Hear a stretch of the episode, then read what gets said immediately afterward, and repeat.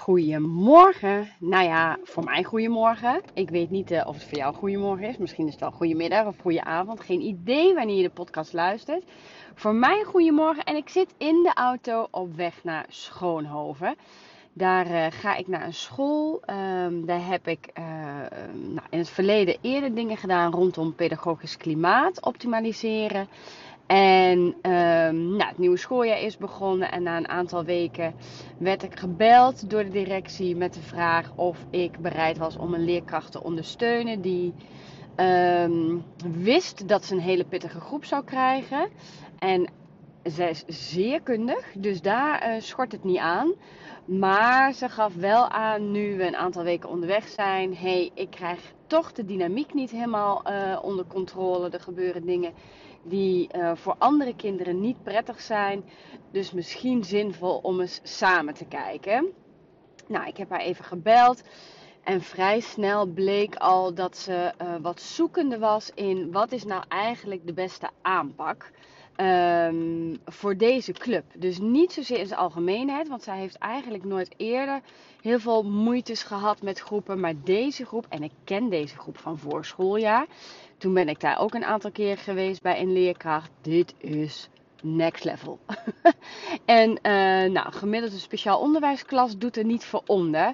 Allemaal kinderen met behoorlijk wat, um, nou, een rugzakje met behoorlijk wat problematiek, maar ook met wat nou, ingewikkelde thuissituaties, waardoor die kinderen natuurlijk ook gedrag laten zien, wat best lastig bij te sturen is. Dus ik ben nu onderweg en uh, ik heb met haar afgesproken dat we gewoon samen de ochtendjes gaan vormgeven. Dus zij doet het programma, zij doet waarvan zij denkt dat het belangrijk is voor deze club.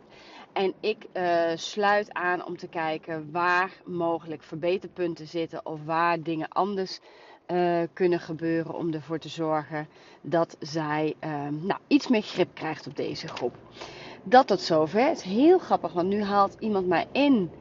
En vervolgens haalt ze mij aan de uh, rechterkant in. En dan kijkt ze me toch met een lelijk gezicht naar binnen. Ik doe niks fout, mensen. Ik zit hier rustig. Maar ze is een beetje ongeduldig. Nou ja, dat kan. Uh, oh, grappig. Nou moet ze stoppen, want dan gaat iemand voor haar gruwelijk op de rem. Dus nou heeft ze nog niks. Sorry, mijn kleine lolletjes op de dinsdagochtend. Waar ik het vandaag met je over wil hebben. Um, ja, ik moet even goed nadenken waar ik begin. Want ik merk de afgelopen tijd dat ik heel veel vragen krijg rondom um, wat moet ik doen bij dit gedrag? Wat moet ik doen bij dat gedrag? Dus hele concrete situaties eten, slapen, opruimen, niet luisteren. Um, waar ouders dan eigenlijk willen horen: zeg me wat ik moet doen, want dan lost dat de situatie op. En um, vervolgens had ik een aantal. Deze vragen krijg ik meestal via Instagram overigens. Uh, maar ook wel in de coaching die ik doe. Hè, de coaching en begeleiding van ouders die ik doe. En in de afgelopen weken had ik een aantal gesprekken. Waarin ook heel duidelijk gevraagd werd om handvatten, tools, tips. Um, en toen dacht ik: oké, het wordt tijd dat ik hier eens wat meer aandacht aan ga besteden. En een heel mooi gesprek wat ik vervolgens had met um, nou, een, een, een oud collega. Um, en zij zei: God, ik herken dit. mensen, opvoeders in dit geval, lijken zo verlegen te zitten om hele concrete, nou wat ik net zei, hè, tips, tools, handvatten. Um, en zij zei, ik had een heel mooi gesprek met een ouder, zij dus. En uh, die ouder had gezegd, ja, ik word niet goed van allemaal die termen die me om de oren vliegen. Wat moet ik er nu mee? Dus ik vroeg aan haar, welke termen gaat het over? Ja, had deze ouder gezegd, Um, het gaat dan over uh, een time-out, een time-in, uh, op de trap zetten, uh, belonen, straffen, consequentie stellen, reflectie. Nou, allemaal termen die mij natuurlijk ook niet vreemd zijn. En ik vond het heel mooi, omdat ik dat zelf dus ook al ervaren had, dat deze collega zei: Ik herken het ook en um, mensen zijn zoekende. En dat was eigenlijk een tijd geleden het startpunt voor de masterclass. Die er aan gaat komen op donderdag 3 november. En um, nou ja, hè, zoals je weet ben ik nog niet zo heel lang zelfstandige. Dus ik was een beetje zoekende naar de vorm. Heel veel gebeurt natuurlijk online. En ik denk dat er ook hele mooie dingen online gebeuren. En ik sluit ook niet uit dat ik in de toekomst dingen online ga doen. Maar in alles voelde ik, ik wil deze masterclass live doen. Met ouders in de ruimte. Um, een groepje ouders was ook een hele bewuste keuze. Omdat ik dacht, het, het kan elkaar zo mooi bekrachtigen en versterken. Dus uh, stoute schoenen aangetrokken, een ruimte gaan zoeken. Nou, daar was ik ook best kieskeurig in. Ik bedoel, er zijn genoeg allerlei dorpszaaltjes te krijgen. Hè? Dat is allemaal niet zo'n probleem. Maar of ik daar nou heel blij van word en of mijn deelnemers daar heel blij van worden, kun je afvragen. Tenzij jij natuurlijk een dorpszaaltje kent waarvan je denkt, ja, maar dit is echt heel tof. Dan hè, DM me alsjeblieft, stuur me een berichtje. Maar wat ik tegenkwam was allemaal een beetje lala. Totdat ik op een locatie kwam in Bemmel. Nou, Bemmel is in de buurt van Nijmegen. En uh, ik kende deze locatie al, want het is een theaterkerk. Maar ik had er niet zozeer aan gedacht dat die mogelijk ook ruimte zouden hebben um, om wat kleinschalige dingen te doen. Want dat was meteen de andere voorwaarde. Dat ik dacht, ja, als ik ontzettend mijn best ga doen, dan krijg ik misschien wel een zaal vol. Maar wil ik dat? En dat was een heel duidelijke nee. Op dit moment is dit niet de masterclass die ik wil geven voor een heel groot publiek. Juist niet. Ik wil het kleinschalig, waardoor iedereen, hè, iedere opvoeder die zich aanmeldt, ook de ruimte krijgt om zijn of haar vragen te stellen, om in te zoomen op bepaalde situaties. Waardoor je ook weer leert en, uh, van elkaar en elkaar kan inspireren. Dus uiteindelijk uh, contact gezocht met deze kerk en ik ben gaan kijken en daar zat een pareltje van een ruimte in. Namelijk een oude kapel en in die kapel is nou, eigenlijk een soort vergaderruimte gemaakt. Uh, die je op, met verschillende opstellingen kan inrichten. Uh, dus ook geschikt voor hele kleine groepen, maar ook ietsje grotere groepen. Nou, ik denk dat ik hè, ertussenin zit. Ik bedoel, ik ga niet met drie of vier, want dan komen jullie maar lekker bij mij aan de keukentafel zitten. Uh, maar ook niet met dertig. Dus, nou, zaal gereserveerd. En uiteindelijk had ik het programma al helemaal in mijn hoofd. En ik moet zeggen, het wordt onwijs tof. En waarom wordt het nou zo tof? Omdat ik denk dat dit is waar heel veel ouders op zitten te wachten. Namelijk, we gaan die opvoedtermen allemaal eens even langslopen.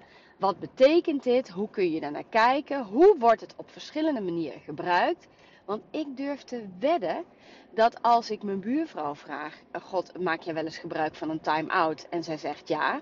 En ik vraag het aan de buurvrouw drie deuren verder, dat ze allemaal mij een ander antwoord gaan geven omdat er gewoon heel veel verschillen zijn in hoe mensen bepaalde termen toepassen waarvan we denken dat we dan allemaal hetzelfde bedoelen.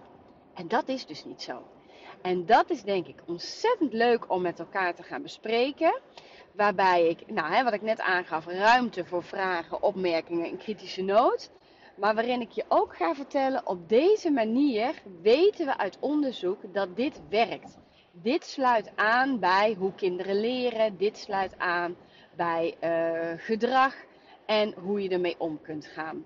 Dus die praktische tips en tools, die ga ik echt uh, met je doornemen en bespreken. Is dat het enige? Nee, zeker niet. Ik heb uiteindelijk de ruimte kunnen reserveren van, nou pak een beetje kwart over zeven inloop. Um, en dan wil ik half acht echt starten. En we ronden uiterlijk 10 uur af. Dus 2,5 uur krijg je een masterclass. En in die 2,5 uur dompel ik je dus onder in de wereld van opvoedtermen. Maar tegelijkertijd laat ik je ook heel erg nadenken over wat past bij jou. Wat past bij jouw gezin. Want wat bij de een past, past niet bij de ander. En ik zal je een voorbeeld geven Um, afgelopen week gaf ik weer twee uh, trainingsdagen. Eentje was voor kleuters en eentje. Oh shit. Nou, dat ging dus even mis. Er ging dus een belletje af. En dan lijkt hij dus gewoon te stoppen, de opname. Dus ik wilde het belletje wegklikken. Ik had een alarm gezet, ik moest ergens aan denken. Had ik gelukkig al aan gedacht. Het belletje niet uit, het alarm niet uitgezet. Beetje suf van mij. Ehm, en dan lijkt hij dus te stoppen. Dus ik ga nu heel erg hopen dat dit goed gaat. En dat ik ze een soort van aan elkaar kan plakken.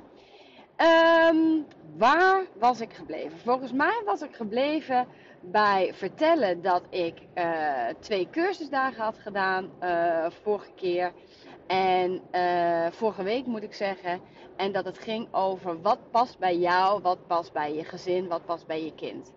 En in die cursusdagen, eentje was voor groep 1, 2, de kleuters. En één cursusdag was voor groep 7, 8. Dus nou, de, de tiener kun je wel stellen. En in beide cursusdagen kwamen een aantal situaties naar voren waarin leerkrachten uh, uitlegden, en dat verschilt dus echt niet van thuis, hè, maar waarin leerkrachten uitlegden van God, hè, een bepaalde aanpak um, werkt bij dit kind heel goed, maar bij dat kind moet ik echt een nuance aanbrengen. En um, dat is thuis natuurlijk precies zo. Wat voor je ene kind heel goed werkt, of wat in het ene gezin heel goed werkt, kan in het andere gezin minder goed werken. En dat heeft gewoon over het algemeen natuurlijk te maken met het temperament van je kind, met de leeftijd van je kind, met de ontwikkelingsleeftijd van je kind. Maar heeft ook te maken met wie ben jij als opvoeder? Wie ben jij uh, als ouder? En in sommige gevallen dus ook wie ben jij als professional? En natuurlijk heeft dat dan invloed op hoe jij bepaalde dingen uitdraagt. En een van de uh, um, opmerkingen die daar uh, waren was, ik had wat verteld rondom negeren. En negeren is een heel krachtige techniek, hè, noem ik, zeg ik altijd, om toe te passen. Maar negeren is niet dat je dus helemaal niks doet. Negeren is wel duidelijk een actie uitvoeren. Maar om te leren hoe je nou op een effectieve manier kunt negeren, moet je wel weten wat is negeren nou precies en hoe pas ik het toe. Een van de leerkrachten gaf vervolgens aan, ja, ik denk dat dat niet zo bij mij past. Omdat ik het lastig vind, um, nou ja, om daarmee om te gaan. En dat vond ik heel mooi, hè? want daarin gaf zij ook heel duidelijk aan van ja, voor mijn groep is het misschien wel zinvol om te doen, maar ik vind het heel ingewikkeld. En toen heb ik haar ook geadviseerd, dan ga je dat dus voorlopig nog niet doen. Je gaat eerst de andere disciplines je eigen maken. En op het moment dat dat er lekker in zit en dat je voelt, hé, hey, dat heeft effect op de groep in dit geval, of dat zou effect hebben op je thuissituatie, dan kun je altijd nog een andere keuze maken en zeggen, hé, hey, ik ga daar wel eens mee experimenteren. En dat brengt me dan meteen op het volgende is dat um, in heel veel gezinnen, in heel veel systemen, um, is de wens om dingen te veranderen. Is de wens om de sfeer te verbeteren, om kinderen beter te laten luisteren, om ervoor te zorgen dat je meer op één lijn zit, om, um, nou, noem maar op, even wat voorbeelden. Door voortdurend hetzelfde te blijven doen, kun jij niet verwachten dat er dus iets gaat veranderen. En ik heb wel eens gezegd, kinderen zijn niet verantwoordelijk voor de sfeer. Dat ben jij, daar sta ik volledig achter. En natuurlijk hebben kinderen wel invloed op de sfeer, maar dat is feitelijk iets heel anders dan dat ze verantwoordelijk zijn voor de sfeer in huis. Dus wil jij dingen anders in je gezin, maar ben jij niet bereid om naar je eigen handelen te kijken, om te kijken naar de behoeftes van je kind, om dingen echt anders te gaan doen. Um, dat kan zijn in hoe je kijkt naar dingen, dus hoe je denkt over dingen, maar dat kan zo ook zijn daadwerkelijk in je handelen, dus dingen anders doen, dingen anders zeggen, dingen anders organiseren. Dat heeft allemaal invloed. En als jij niet bereid bent om dat uh, te doen, om daarin te investeren, dan vraag ik me oprecht wel eens af, maar hoe graag wil je dan dat er wat verandert? Want blijkbaar um, heb je op dit moment in ieder geval niet de urgentie om dat daadwerkelijk te doen. En daar wil ik je in de masterclass ook heel erg uh, toe uitnodigen. Uh, door een aantal hele leuke uh, um, nou ja, opdrachten. Niks engs, geen rollenspellen. Wees niet bang. Mensen denken dan altijd meteen: oh, wat gaat ze doen? Nee hoor. Ehm, niks engs. Maar om je wel aan te zetten tot kritisch kijken naar je eigen handelen. Maar ook kritisch kijken naar het gedrag van je kind. Wat is nou het deel waar jij zoveel last van hebt? En is dat iets wat eigenlijk nog helemaal past bij de ontwikkeling, bij de leeftijd? Of is dat iets waarvan jij zegt, nou, hier wil ik echt iets anders in. Dit moet veranderen, verbeteren. Uh, hier moet ik uh, in ieder geval groei in zien. En dat maakt, denk ik, de hele avond super boeiend, super inspirerend. Dus nou, nu zijn we achter de schermen bezig. En ik ben, oh god, zo dankbaar dat ik inmiddels een team om me heen heb van mensen die me daarbij helpen, ondersteunen en mijn werk uit handen nemen. Want het is me een potje veel werk, dat wil je niet weten. Uh, en niet inhoudelijk, hè? want inhoudelijk heb ik dat uh, nou, best aardig snel in elkaar. Maar dat technische eromheen en dan even om je mee te nemen in die wereld. Hè, er moet een website komen. Nou, die website, er staat nu één pagina waar mensen contact kunnen zoeken. Uh, hartstikke veel werk, al die teksten schrijven. En ja, als je zoals ik dan toch de voorkeur geeft aan gewoon um, met de ouders, met de kinderen, met de, de, professionals bezig zijn, dan schiet die tijd er wel eens een beetje bij in. Dus nou, ik ben echt heel erg mijn best aan het doen om de rest van de uh, website te vullen. Maar achter die website moet bijvoorbeeld een betalingssysteem hangen.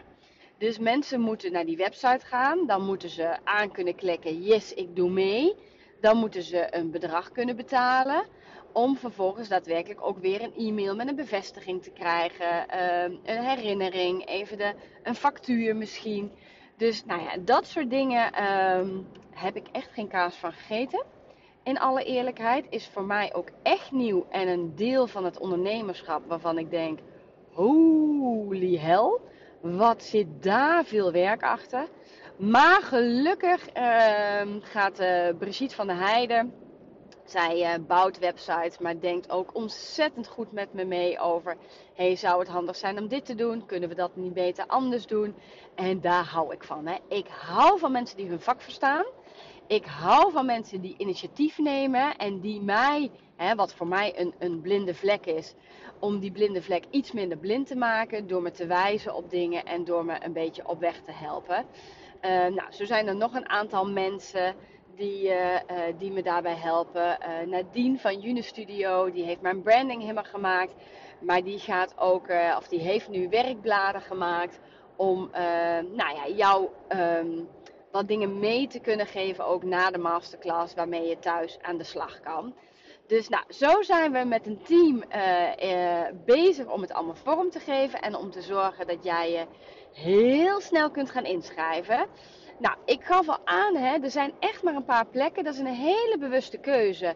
En er komt misschien ook wel eens een keer iets wat wat groter is, waar wat meer plekken zijn. Maar nu wil ik echt zorgen dat iedereen helemaal aan zijn trekken komt. En dat het niet alleen maar zenden van mij is, maar dat we ook juist heel erg van elkaar gaan leren. Uh, de titel is niet voor niks opvoeden doe je zo. Hè? En als we even refereren aan de zomer dan uh, heb ik het programma mogen uh, vormgeven op RTL 4. En daarin hebben we ook heel erg de kracht van elkaar gevoeld. Hè? Elkaars opvoedstijlen, elkaars tips, ideeën. En zolang dat allemaal op een hele respectvolle manier gebeurt, is dat denk ik uh, alleen maar een enorme toegevoegde waarde. Dus nou, hou mijn socials in de gaten. Um, zorg dat je erbij bent. Vol is vol. En dan uh, uh, laat ik je heel snel weer weten hoe het met me gaat. En uh, tuf ik nu in de enorme dichte mist. Want je kunt bijna geen hand voor ogen zien. Dus ik ben altijd een beetje van het iets harder rijden dan toegestaan. Maar laat ik dat vandaag niet doen. Want het is echt op bepaalde plekken opletten geblazen. Want het is gewoon echt heel mistig. Maar goed, ik ben on my way. En ik ga er weer een ontzettend leuke dag van maken. En ik spreek jou heel snel weer. Tot gauw hè. Doei doei.